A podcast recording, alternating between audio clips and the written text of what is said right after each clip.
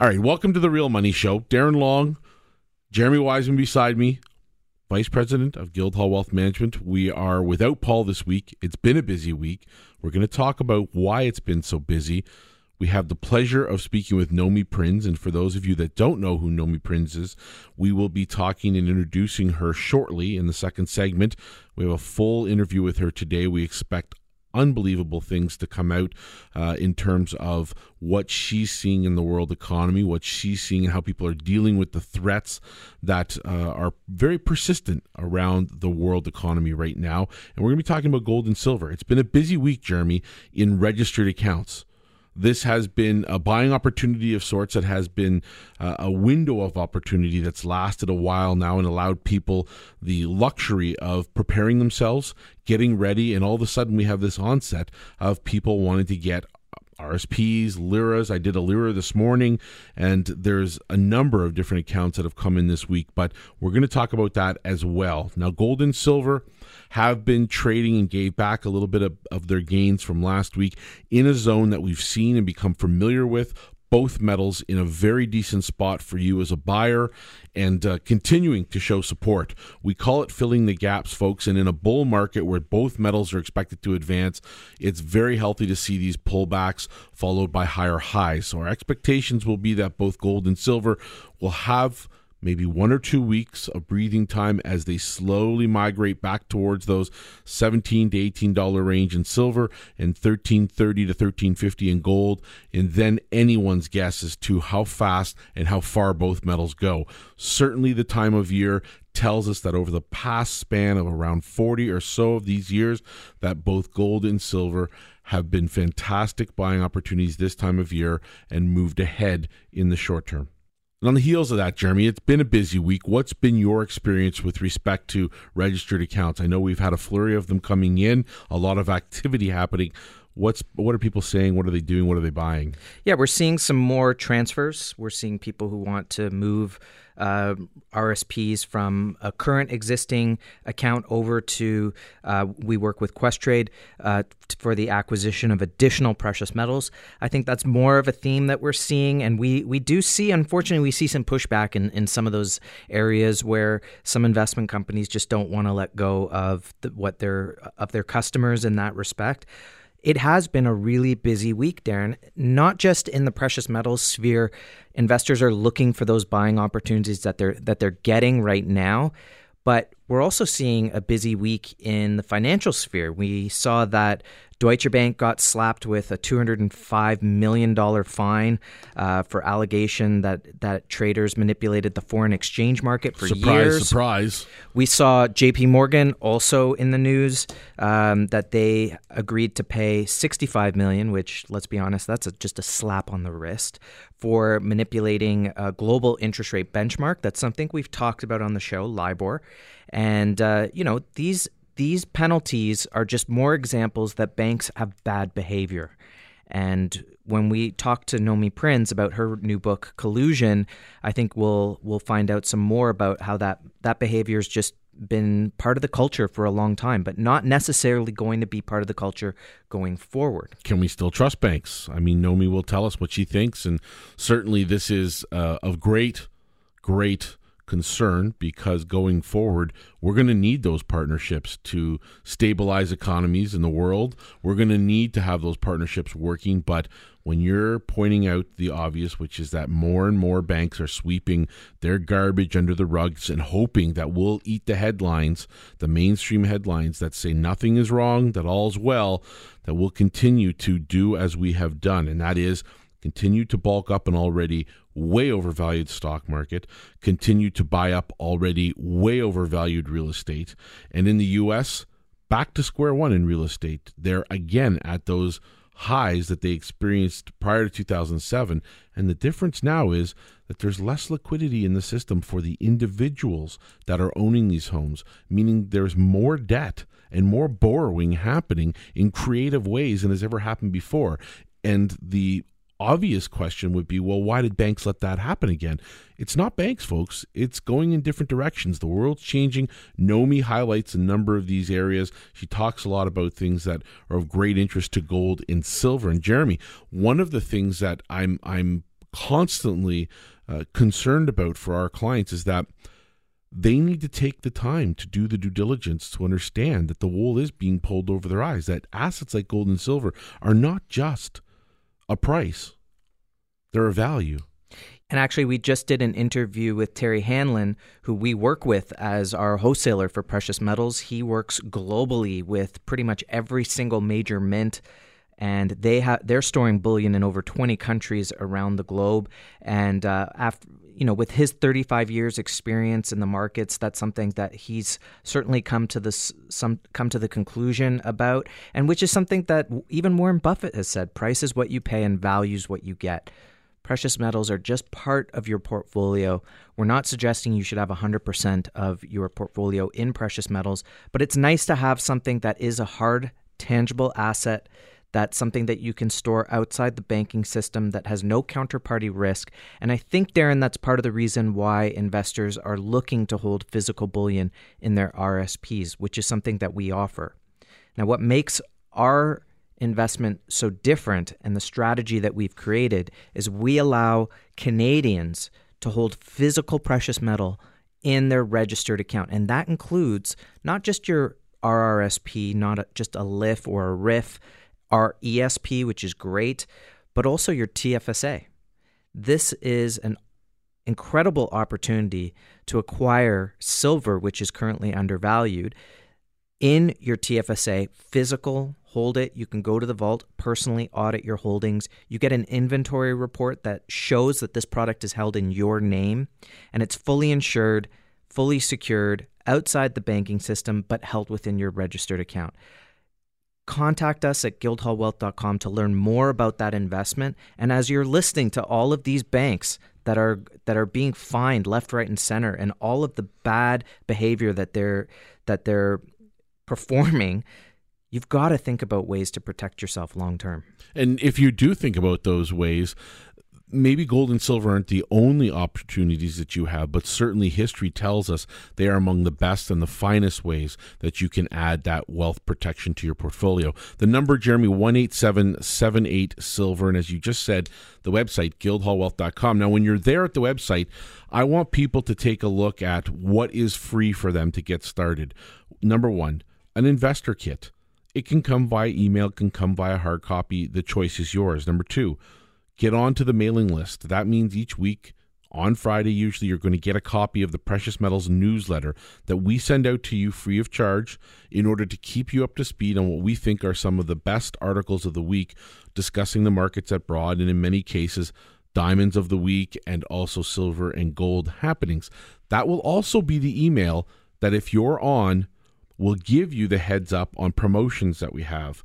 You were talking about registered accounts, Jeremy. I love sharing with our clients and potential clients the fact that no other firm in Canada that I'm aware of or that you're probably aware of does what we do in terms of the giveaways. We love people coming aboard. We love to help them get into the markets. And our way of thanking them is for every five thousand U S they put into those registered accounts, whether it be a Lira, R S Ps, spousal R S Ps, T F S As, any type of registered account, anytime they do that, they're going to get one gram of gold up to a maximum of ten for every five thousand U S they put in. Nothing is better than getting that full service, being held, having your hand held all the way through the entire process of opening up the account, coming into our office and meeting us, getting bullion that's tangible, that can be held, seen, touched, and uh, anytime you want to add or make changes by phone call. And then in addition, getting a nice thank you to know that somebody is watching out for you. And that's what we offer at Guildhall. It is full service. We are not your planners. We are not your advisors. You're going to leave that task to those you trust, but we are your experts in bullion. And that's exactly why people come to us at Guildhall Wealth. And, you know, you're getting on a twenty-five thousand dollars U S investment, you're getting five grams of gold, which is worth over two hundred fifty dollars at this point. And that not only goes to cover some incidentals like a trade fee of nineteen dollars and ninety-five cents or your allocation of the actual physical bar, which is only two dollars per bar, But now you're starting to get an additional uh, rebate against that as well. So, um, you know, look, premiums in the metals are as low as they've ever been. Uh, I've been buying gold since two thousand six, and I can tell you it's uh, less expensive to acquire it today in terms of a premium than it was when gold was trading at six hundred dollars an ounce. So it's a good opportunity to get into the market. And we believe here at Guildhall that everyone should have some liquid assets in their portfolio, some tangible assets in their portfolio that you can easily uh, liquidate if need be, but also to protect against inflation, protect against all of the currencies that are that are just the, the amount of money that's being created out of thin air, conjured, is incredible. And it's tough on a day-to-day basis to notice it. But you start to notice it when you go to buy a coffee and you go to the movies and you go out for dinner and, you know, you get your electricity bill or your insurance bill or you have to pay for tuitions this year. You just see this creep up every year of of, of cost of doing business. And while the government will say that interest uh, inflation's at two percent, I think real world inflation, the day-to-day lives that we're living, is probably more like five percent or higher, which means every five years you're losing twenty-five percent of your purchasing power. It means if you made one hundred thousand dollars a year five years ago, you need to be making one hundred twenty-five thousand dollars five years later. And ten years later, you need to be making one hundred fifty thousand dollars. So you need something that's going to protect you long term and not just speculate into the market, not just jump into the newest thing necessarily. Not that there's anything wrong with a little bit of speculation, but how do you also ensure your wealth long term? And the richest people in the world, the wealthy people in the world are moving into gold. Central banks are moving into gold, and you need to follow the smart money. And that's why holding some physical in your R S P is such a good idea. idea. Now, you can hold R S Ps with multiple institutions. So you can open an account with, with uh, Questrade. Guildhall will assist you with that and still maintain all your other accounts, but start to build that gold and silver portfolio today. Well, to do that, you got to call the number. It's one eight seven seven eight silver, or you can venture over to the website, guildhall wealth dot com. Now, when we come back in second segment, the interview with Nomi Prins coming right up after uh, a few words from the advertisers. And it's going to, what I think, be is a wonderful opportunity for our people to get to know Nomi again, to have an opportunity to find out about her book, Collusion, which you're going to be talking about during that uh, interview, and to connect with somebody who has a real-world experience with what the banking system is doing and telling us around the world. So when we come back, that and a lot more. We have uh, to jam-pack into this Real Money Show with Guildhall Wealth Management. You are listening on Global News Radio, six forty Toronto. All right, welcome back to the Real Money Show. We're back again from our advertising messages here, and uh, very excited to be in the presence by phone with Nomi Prins. Now, Nomi Prins is a renowned author, journalist. She's a speaker and T V commentator, and she's joining us today on the Real Money Show. She's worked on Wall Street. She was a senior managing director at Bear Stearns and a managing director at Goldman Sachs before becoming a very fierce advocate for regulatory reform and an educator through best-selling books, including It Takes a Pillage, All the President's Bankers, which we spoke about in our last interview, and now this time around, the book called Collusion, which is a fantastic read. I highly recommend it. And we would like to welcome to the show Nomi Prins. Thank you so much for having me back on. It's really great to have you and uh, to talk about the new book, Collusion.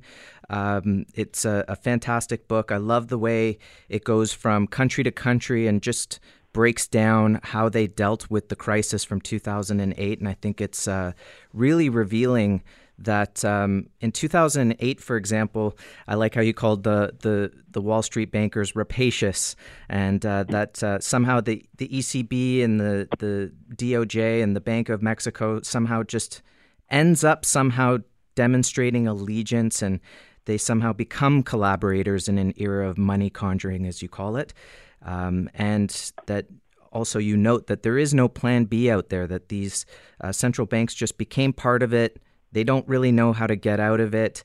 Um, they created a false sense of security, a narrative that everything is somehow normal. And uh, I was wondering if you can tell us a little bit or, or some of your observations or what some of the consequences that people can observe for themselves to understand that just how unconventional things really are, because there really is this false sense of security. what can we look to to say, no, no, this is not how it should be? Well, I, I think the the easiest thing to look at, um, and I've been talking about this a lot very recently because the Fed has um, started to raise rates, um, like they started to in December twenty fifteen by twenty-five basis points, um, but did another two uh, hikes this year and, and others along the way. Um, however, people's savings accounts Um, at the largest institutions, that would be the big banks who are the cause of the financial crisis and to whom um, a multi-trillion dollar subsidy, this, this money conjuring strategy, um, really provided their, their own well-being, their own ability to have liquidity when they most needed it, to buy their own stock, to have their stock rise, to have their executives get paid and all of that. Um, they've not even given the benefit of the raise of rates in the United States to their own customers, to, to the people that actually have um, deposits or savings accounts in their own institution. So, uh, for example, you can open up an online bank uh, savings account um, somewhere near where the Fed funds rate is right now. Um, you know, it's between one point six five to one point nine, depending on how much money you have. Um, some of that's a zero balance. Um, and you can actually receive interest commensurate with the Fed. Um, however, if you have a, an account with any of these large institutions who receive so much help, um, you will not be getting anything near that. Plus, you'll be paying fees likely for that account as well. So that's just one example in everybody's probably home environment in some manner um, that, that shows the real um, benefit that this entire money conjuring, quantitative easing, you know, cheap interest rate policy started by the Fed and then uh, required by the Fed of all of the other major central banks has, has really just hit home in so many different ways. Yeah, and I think one of those things as well, would would you agree, is that people are just jumping into risky assets. They they're not they don't have that access to putting money in the bank and getting interest, as you just said. They're they're somehow normalized to take risk. That's right. And the problem with, with people for whom that money is kind of their own money, and, I, and what I mean by that is if, if you have savings or, or you have wages, um, that's a one-to-one relationship between what you receive and, and what you want to, to invest that in and what your investment could, could provide you. And if you invest in a savings account, that is you keep your money um, in a sort of more conservative fashion and you grow it, you compound interest and everything else, it used to be that that would actually um, you know, provide some, some wealth accumulation benefit with, with low risk. But you're right, what's happened is Um, because rates have been so low, because there's been this real push um, by the financial community, by, by corporations and so forth to borrow their way into um, more risky assets and to more aggressively play the, the stock markets because the, the, the cost of money is so cheap to them in order to do that. Um, the, the result is that we have these bubbles in all of these markets, whether it's debt, Um, at the government level, the corporate level, emerging markets, people, and so forth. Whether it's you know stocks, which are um, to a large extent being purchased on the back of quantitative easing money, um, whether that's through share buybacks by companies or banks, or whether that's you know purely through leveraging um, that cheap money into into those positions. Um, so we've seen you know real.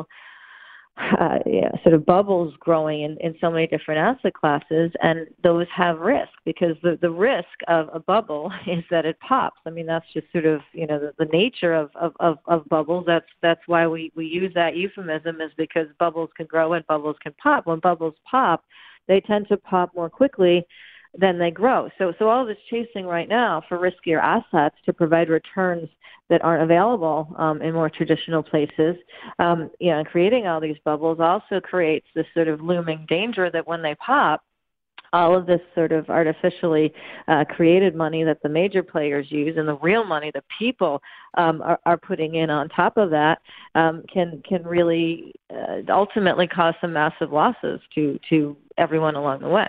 Yeah, absolutely. We're, we we watch, watch these bubbles growing. I want to return just a second to um, the collusion that's happening between the banks, because you, you one of the major revelations for me when reading the book is you start to look at China, and China then looks at, at the U S and says, "I, how can they not have punished those banks?" And I think you're you start to see this massive. this massive shift happening around the globe, and, and you talk a, a little bit about populism in that sense. But can you talk a little bit about China's role in just being an outsider to what they observed and how they've responded as a result? Yeah, I mean, it should be noted also that China just, just very recently, um, you know, has, has basically you know, thrown or is throwing the the, head, the equivalent uh, head of their insurance company that was like A I G, which was uh, one of the insurers for a lot of these big banks back in the financial crisis days that got bailed out in order so that the private banks that had worked with them could get bailed out. Um, you know, that guy is, has been given major repercussions, and the company's been given repercussions. And, and yes, we don't have that um, here. We didn't have that in the wake of the financial crisis, nor in the aftermath. And and so one of the things that I noted in, in, in China, and I, I spent a lot of time there as, as part of the research for this book, is that um, you know they they they really developed um, a criticism of Federal Reserve policy, this this idea of inflating asset bubbles, of not um, punishing or reforming or restructuring or at least kicking out the heads of um, the institutions that had caused so much Um, negativity to the, the not just financial system, but the economy of the United States, and by extension at the time the world. Um, and they didn't really feel that was that that that really made a whole lot of sense. So in the very beginning of this of uh, this past decade, um, the head of the Central Bank of China, Governor Zhao, who's no longer there, he just retired, but he basically became very public in the um, in uh, the I M F forums, you know, throughout the world and, and so forth, and criticizing this idea of not only not punishing these institutions, but rewarding them um, with, with more money and, and less restrictions, and allowing them to, to grow and become bigger. Um, and, and as a result, uh, criticize the potential of that policy to create bubbles, and, and what could happen if those bubbles pop. And that was one of the ways in which China really uh, took advantage of, the, of that policy um, to grow their own footprint in the world, not just economically, um, which they've done, but also from the standpoint of working with other countries who were um, sort of critical as well of, of this policy and potentially being hurt um, by even another financial crisis. And you say what could happen in the future, as well as what happened in the aftermath of this one, um, and started to work more and more together with like trade alliances and currency relationships and, and everything else. So, so it, it, it took the criticism into sort of action Um, with respect to how um, you know, it's repositioned itself as a global um, economy, and also just, you know, sort of more of a global player in the monetary system. Now, that's not to say that the Chinese yuan has replaced the dollar by any means. I mean, there's a lot of talk about, you know, that potentially being the future. I mean, that's that's not anywhere near where we're at, but but certainly the criticisms Um, of the dollar, of the Fed, of what the system here did from, you know, a regulatory and non-reform perspective, um, have have really um, echoed throughout the rest of the world, um, particularly non G seven countries, um, and, and created more alliances between them as a result. Yeah, it's it's sort of, uh, I think before this crisis, no one questioned the U S reserve currency, and now I think that that It, it's starting to be questioned is, is is where we're going. It's not just a leap and a jump to a new world reserve currency, but it certainly starts to, you feel the the tsunami coming of what could happen, you know, ten years from now kind of thing. No, that's right. I mean, all, all of that's in play. And, and again, it was, you know, it's the financial crisis and, and just the, the behavior towards the financial crisis. I mean, even today's Fed, Um, not that the Fed has changed that much; it just has a new chair. Um, you know, is, is talking about um, your deregulating uh, banks even, even further, and that they're healthy and they're fine and everything else, not understanding that the reason they are healthy and fine on the surface is because the Fed has subsidized them uh, for the past ten years. So, so there remains a disconnect, which again, other countries, I think, um, you know, particularly ones that see themselves on a growth path, are, are very cognizant of. All right, we're going to take a small break. We've been tuned in to The Real Money Show here with Nomi Prins. The number to call is one eight seven seven eight silver. The website is guildhall wealth dot com. Nomi, for those that don't know already, was part of Wall Street. She was the managing director at Bear Stearns, managing director at Goldman Sachs. She has now become one of the world's most staunch and fierce advocates for regulatory reform. She's an educator. She has best-selling books. The one we're discussing today is Collusion, and her thoughts and more on precious metals when we return to The Real Money Show with Guildhall Wealth Management on Global News Radio six forty Toronto. Welcome back once again to The Real Money Show with Guildhall Wealth Management. You have been tuned in so far to a wonderful interview with Nomi Prins, and she has a lot to say on the ways in which people can protect themselves and the relationship that gold and silver share with the central banking system. let's get back into this, Jeremy. More questions to be had. And with us again is Nomi Prins. One of the things as well that I noticed in, in within the book is this idea that how emerging economies get just beat up on their currencies all the time because of this event that they never asked for, that they didn't participate in, but now they're having to react to. And I, I for us, I see a role of gold and silver in, in that response. We were actually just speaking to uh, the head of our uh, depository and, and bullion dealer who travels all around the globe. And he said that that's why they're all starting to get more into precious metals because of all the fluctuating currencies that are happening as a result. Right. So the um, the idea of the fluctuating currencies and just questioning um, the dollar is a part of that, you know, is, is something that I, I think a lot more people have woken up to.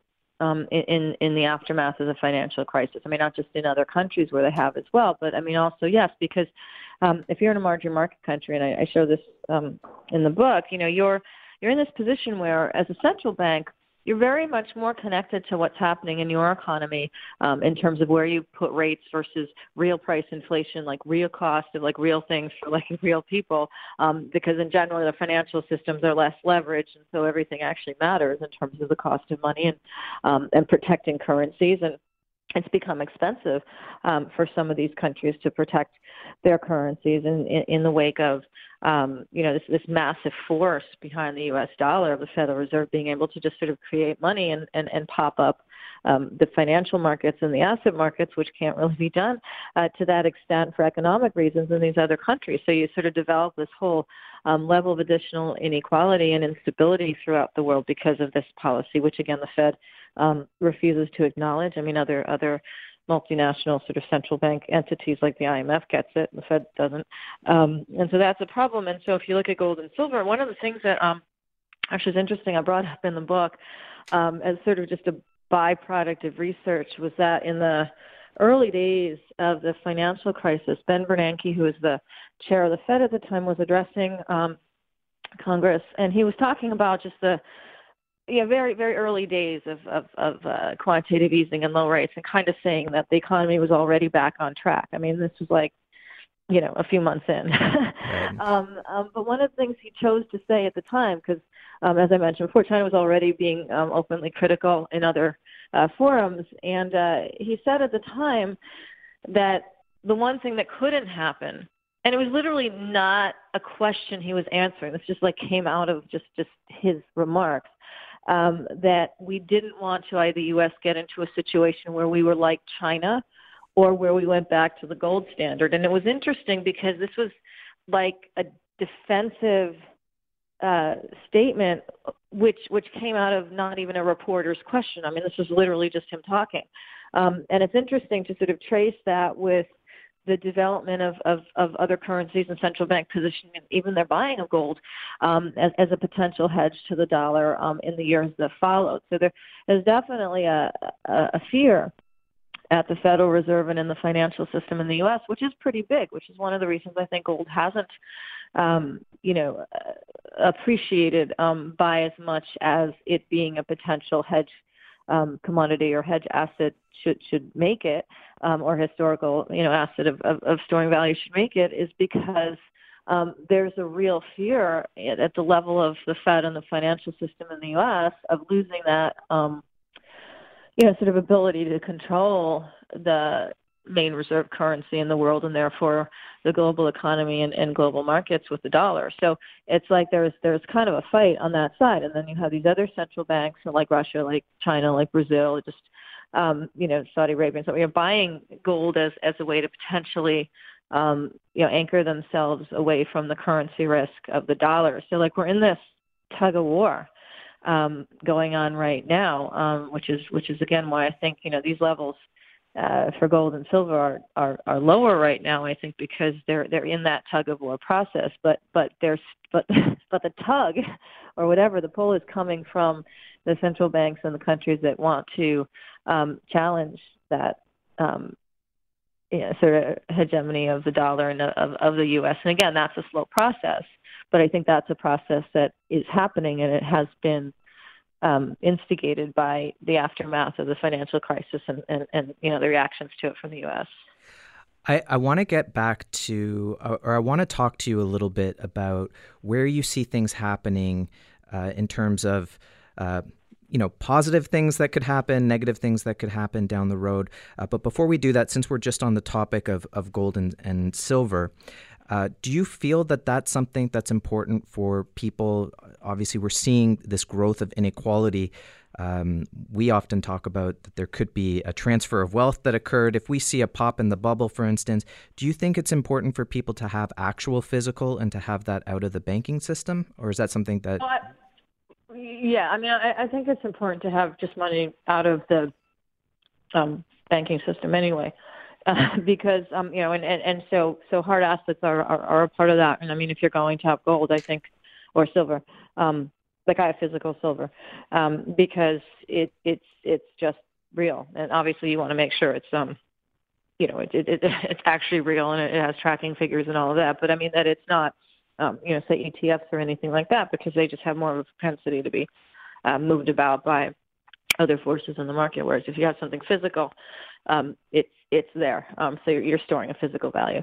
Um, I think it's, honestly, it's the same thing with cash. I mean, I, um, you know, having talked about the savings accounts at the beginning of, of the show with you, you know, I, I don't see any reason whatsoever at all to have any money in a savings account at any major bank.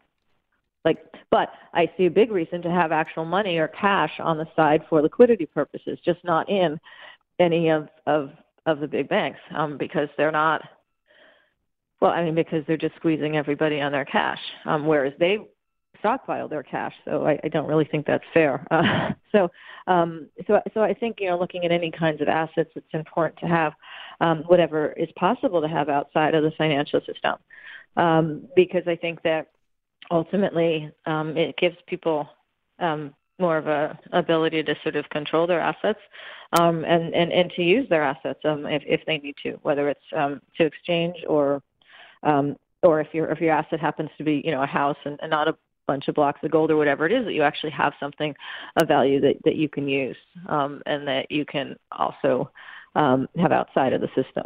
Nomi, I want to thank you so much for being on the show. It was an absolute pleasure hearing your thoughts on, on the economy and and, and uh, the monetary system. The book is Collusion. The website is nomi prins dot com. Uh, people can follow you at uh, Nomi Prins on Twitter, and uh, we hope to have you back on the show real soon. Yes, thank you so much.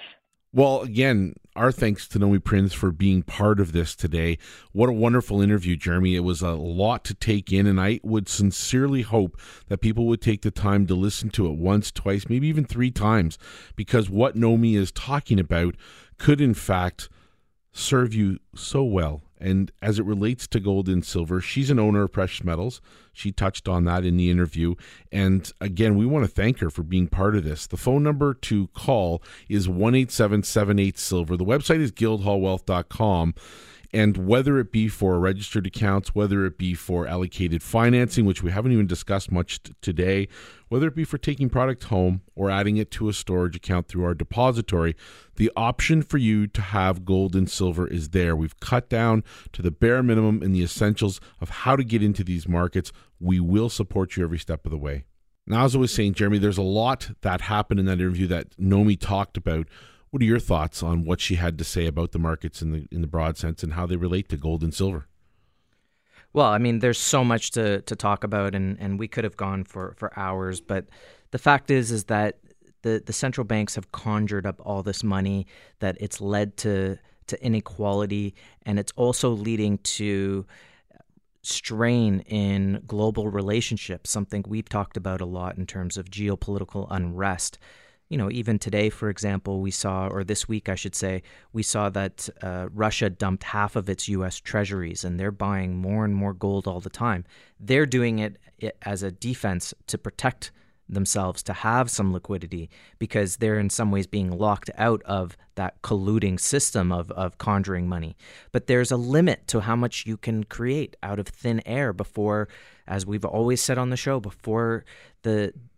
before the emperor has no clothes. And we're also seeing that China is making moves against the U S in some ways to, to not just not just protect themselves, not just because they see an opportunity, to, but because they saw what the, the Fed did And they said, how can you not punish those banks? I have to say, when I was reading the book, Darren, as you were mentioning too, as, as you've been uh, looking at the book, that you start off by saying, getting really angry at Jamie Dimon from J P Morgan, who just got fined for manipulating LIBOR, that basically we're in this new normal, this ten years, decade-long new normal of money conjuring, which has never happened before. Interest rates in the U S have never been this low since after World War Two. There was a good reason for it back then. And all because the, the Fed just did what it was mandated to do, which was backstop the banks, regardless of what their behavior was. And I don't think that, uh, I don't want to get on my soapbox too much, but I don't think that's the society everyone wants to be living in. I think we do want to be punishing those banks, not just getting slaps on the wrist with a few fifty million dollars fines here and there. The problem is, is that this is going to implode. It is going to be bigger this time. The bubble's bigger. That means it's a bigger fall down and that you have to protect yourself somehow. So yes, look, you want to ask me, I own a lot more than fifteen percent of precious metals in my portfolio, and I'm comfortable with that. I use the sleep at night rule. If you are up at night because you've got too much money and because of you're worried about in your any stocks, market, in any market, you have too yeah, much. Too if much. you're if if you're up because you're not involved, you you know you need more. And I use that with, with precious metals as well. If it if it was keeping me up at night, then I probably have too much. If I'm up at night because of other reasons, it's probably because I don't have enough. And I'm very comfortable with it. I think that owning physical is the best way to do it. And one of the ways, one of the reasons that that I like physical so much that I see with clients who come through the door is you have to hold physical first. You have to make it something that's actually real. You know, you could like a car, but until you give it an actual test drive, it doesn't exist. It's not real yet. You have to feel it. You have to touch it. Maybe I'm just a kinesthetic learner, if that's how it's called. Um, but at the end of the day, we see people come to our office. They'll hold a one hundred ounce bar of silver, and they say, whoa, that's heavy. And they start to realize, wait a minute, that's actual money. That's real money. This other stuff, this, you know, we get phone calls from people who have millions of dollars and they say, I've never seen my money. I know I've got two million dollars in the bank, but I've never seen it. I don't even know if it exists. I know I earned it, but I've never seen it. Exactly. You have to have some physical bullion in your portfolio. And I think that a book like Nomi's um, talking about the collusion of the banks, that they just ha- sort of fell into this collusion politically, economically, that it's all going to end real bad. That uh, we need some sort of alternative, some way to protect ourselves. Well, it's it's clearly evident that in this day and age, whether it's our government, whether it's the U S government or others around the world, we're being lied to or manipulated, at least on a regular basis. And it's very evident once you start delving into numbers that this happens more than any place in the financial complex. And when it comes to telling you what unemployment might be or what inflation rates are, unfortunately, we don't see eye to eye. That's to say that maybe you, Jeremy, myself, Paul, all of us at Guildhall, we don't see eye to eye with what the headline news is telling us. In the U S, for example, they tout that there's only a four percent unemployment rate, three point nine percent, greatest in, you know, generations. And unbelievable to think that this this this tyrant that people want to refer to as Donald Trump could have created this. But the truth is, folks, if we measured unemployment the way we did just a, a few generations ago, maybe twenty years ago, thirty years ago, the unemployment rate would be close to twenty-one percent. We talked about it on last week's show, Jeremy. The same thing with inflation. They're touting headline inflation in the U S and here in Canada well in control. And in fact, even some of the uh, rhetoric was about it being too low potentially. We have to find a way to raise inflation rates. But if we just calculated inflation the way we did in nineteen eighty, inflation in the U S right now would be ten percent. Yeah, it's it's one of those things where the, the Fed and central banks are are living in their own bubble, which is something that Danielle DiMartino Booth in her book Fed Up talks about, and we're actually going to be doing an interview with her coming up soon. And yeah, manip- you know, we disagree with the headlines, absolutely. Ben Bernanke, incredibly manipulative. Um, he was talking about just a few weeks ago that he basically was going to say that he said in this article, uh, he was giving a speech somewhere, that there's going to be an economic collapse coming soon. And it's not because of his policies that he created as at the at, as a chairman of the Federal Reserve, but it's because of the ter- uh, not the tariffs, but because of the tax um, decreases that that Trump put on for business, and that those are going to come due and they're going to go up again, and all of a sudden everything's going to fall apart. Well, that's a very manipulative thing to say, but very convenient for him to post that onto someone else. And it's it's got nothing to do with me being a Trump lover or hater. It's it's just the fact that that is so expedient and easy for him to use that as an excuse. And even in the book, that he talks about one thing where he says all these central bankers called him. Well, they didn't call him. He called them, and then said that he called that they called him, just because it made him look better. So, you know, he he wrote a whole book to make himself be another man of the year.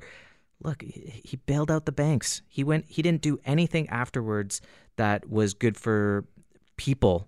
At least, I will say this: at least Greenspan is going around telling people they should own gold.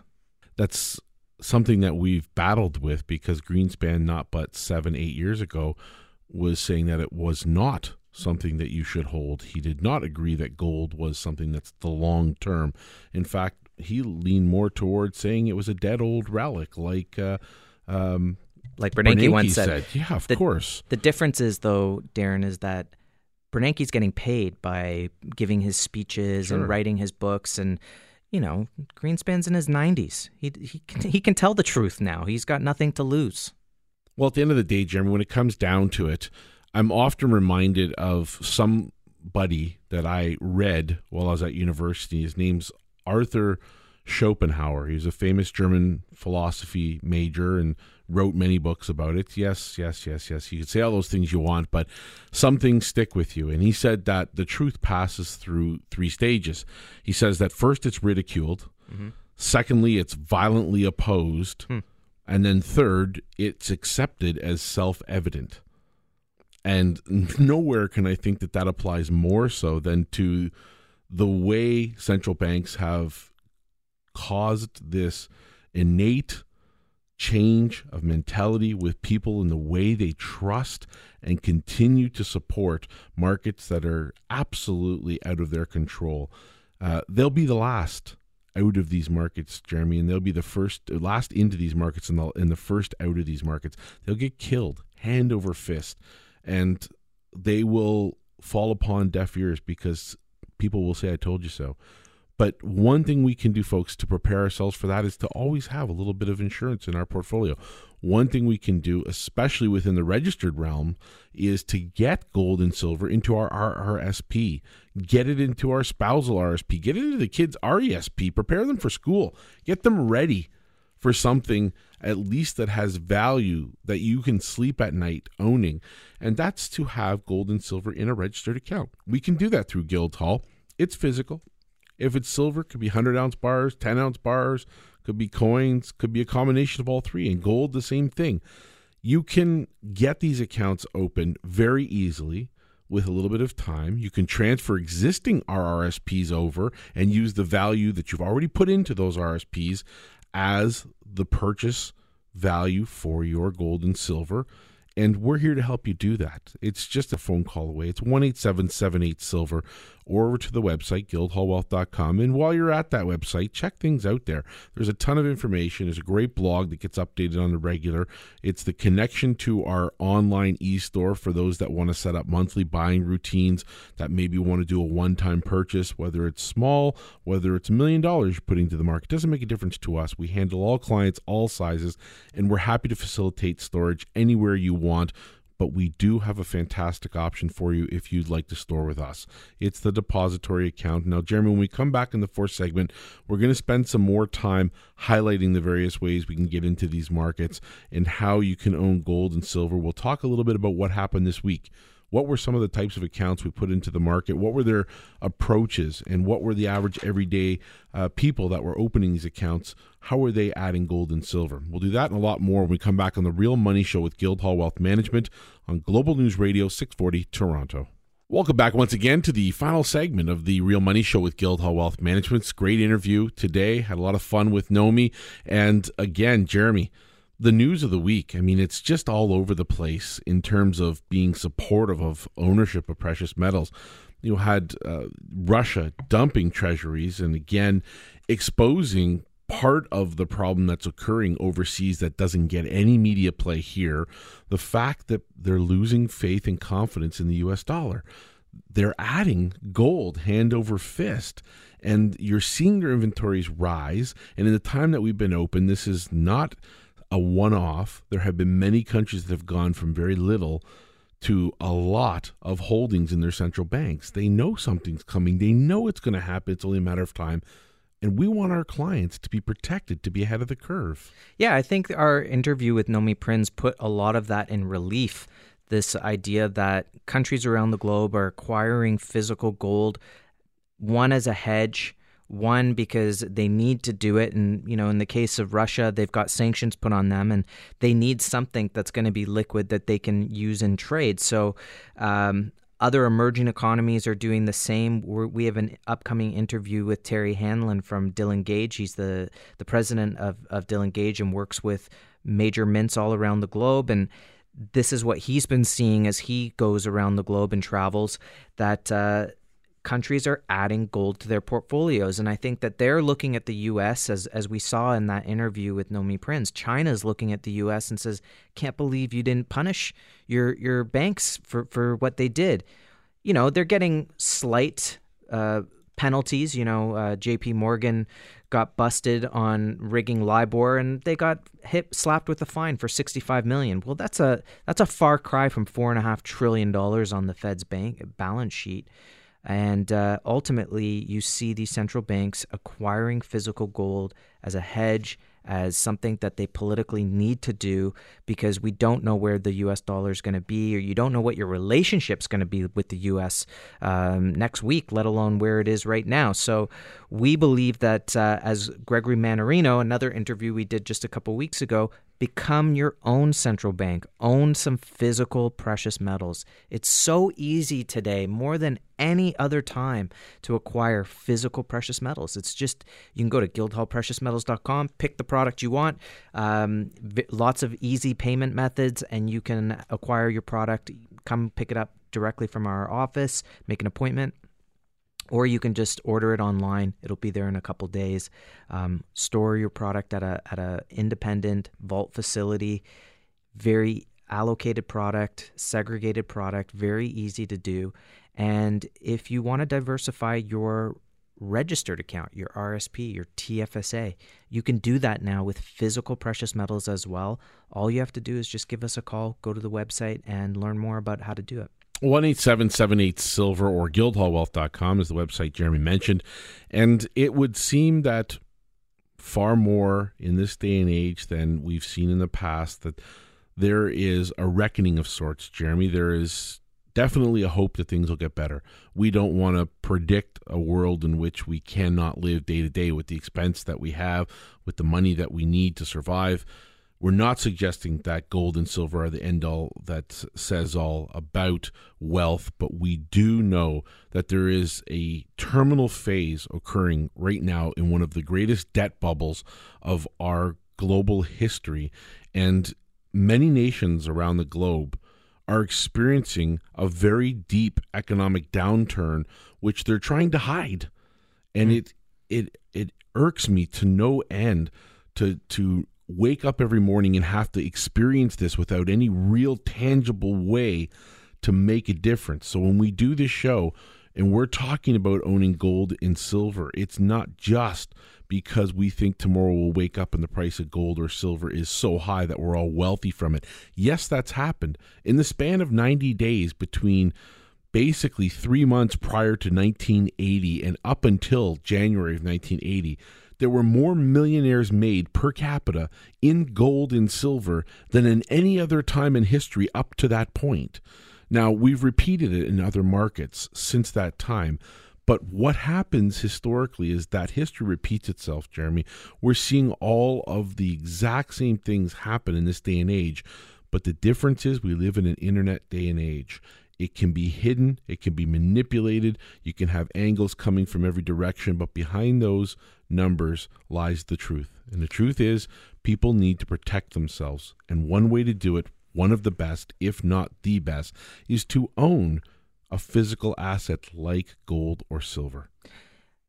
And one of the things that we've been discussing one of the first questions we asked Nomi in the, the interview, and this idea of what are some signs that we can look at that we know that this is occurring. And, you know, you think back fifteen, twenty years, you could get interest going, putting your money away in the bank. And maybe we'll get that again one day soon, where you don't have to take any undue risk. What I see happening in the market, Darren, is I think a lot of people are taking a lot of risk without doing much due diligence. And I think that uh, anyone who has a portfolio should consider that, that one day you can wake up and things change rapidly. You know, even Ben Bernanke himself, who we've called out, by the way, said that there was no, that subprime was contained. Janet Yellen said the same thing, and she was at ground zero of subprime. She was the head of the San Francisco Fed. I mean, ground zero was at, was Las Vegas. So, you know, bubbles can pop. They pop quick. You want to be prepared. You want to have some insurance. And there's some great opportunity there. As you said, Darren, that uh, a lot of wealth can transfer hands, and that we think that it could happen in the in the precious metals market very quickly. So easy to get involved in the market, whether you do it in your R S P, whether you do a T F S A, just acquire the product, take it home. We make it very easy for our investors. one eight seven seven eight silver, guildhall wealth dot com is the website. Let's open our eyes. Let's wake up to the reality that we live in today in this age, and that is that we need to have insurance for our wealth. We need to protect ourselves. We can do that with gold and silver. We want to thank everybody for tuning in this week to The Real Money Show. It's been our pleasure to be here with you. Go to the website if you want to listen to a repeat. There you can get the podcast. You can get all kinds of information, and we hope to hear from you soon. Thanks for listening to The Real Money Show with Guildhall Wealth Management on Global News Radio six forty Toronto.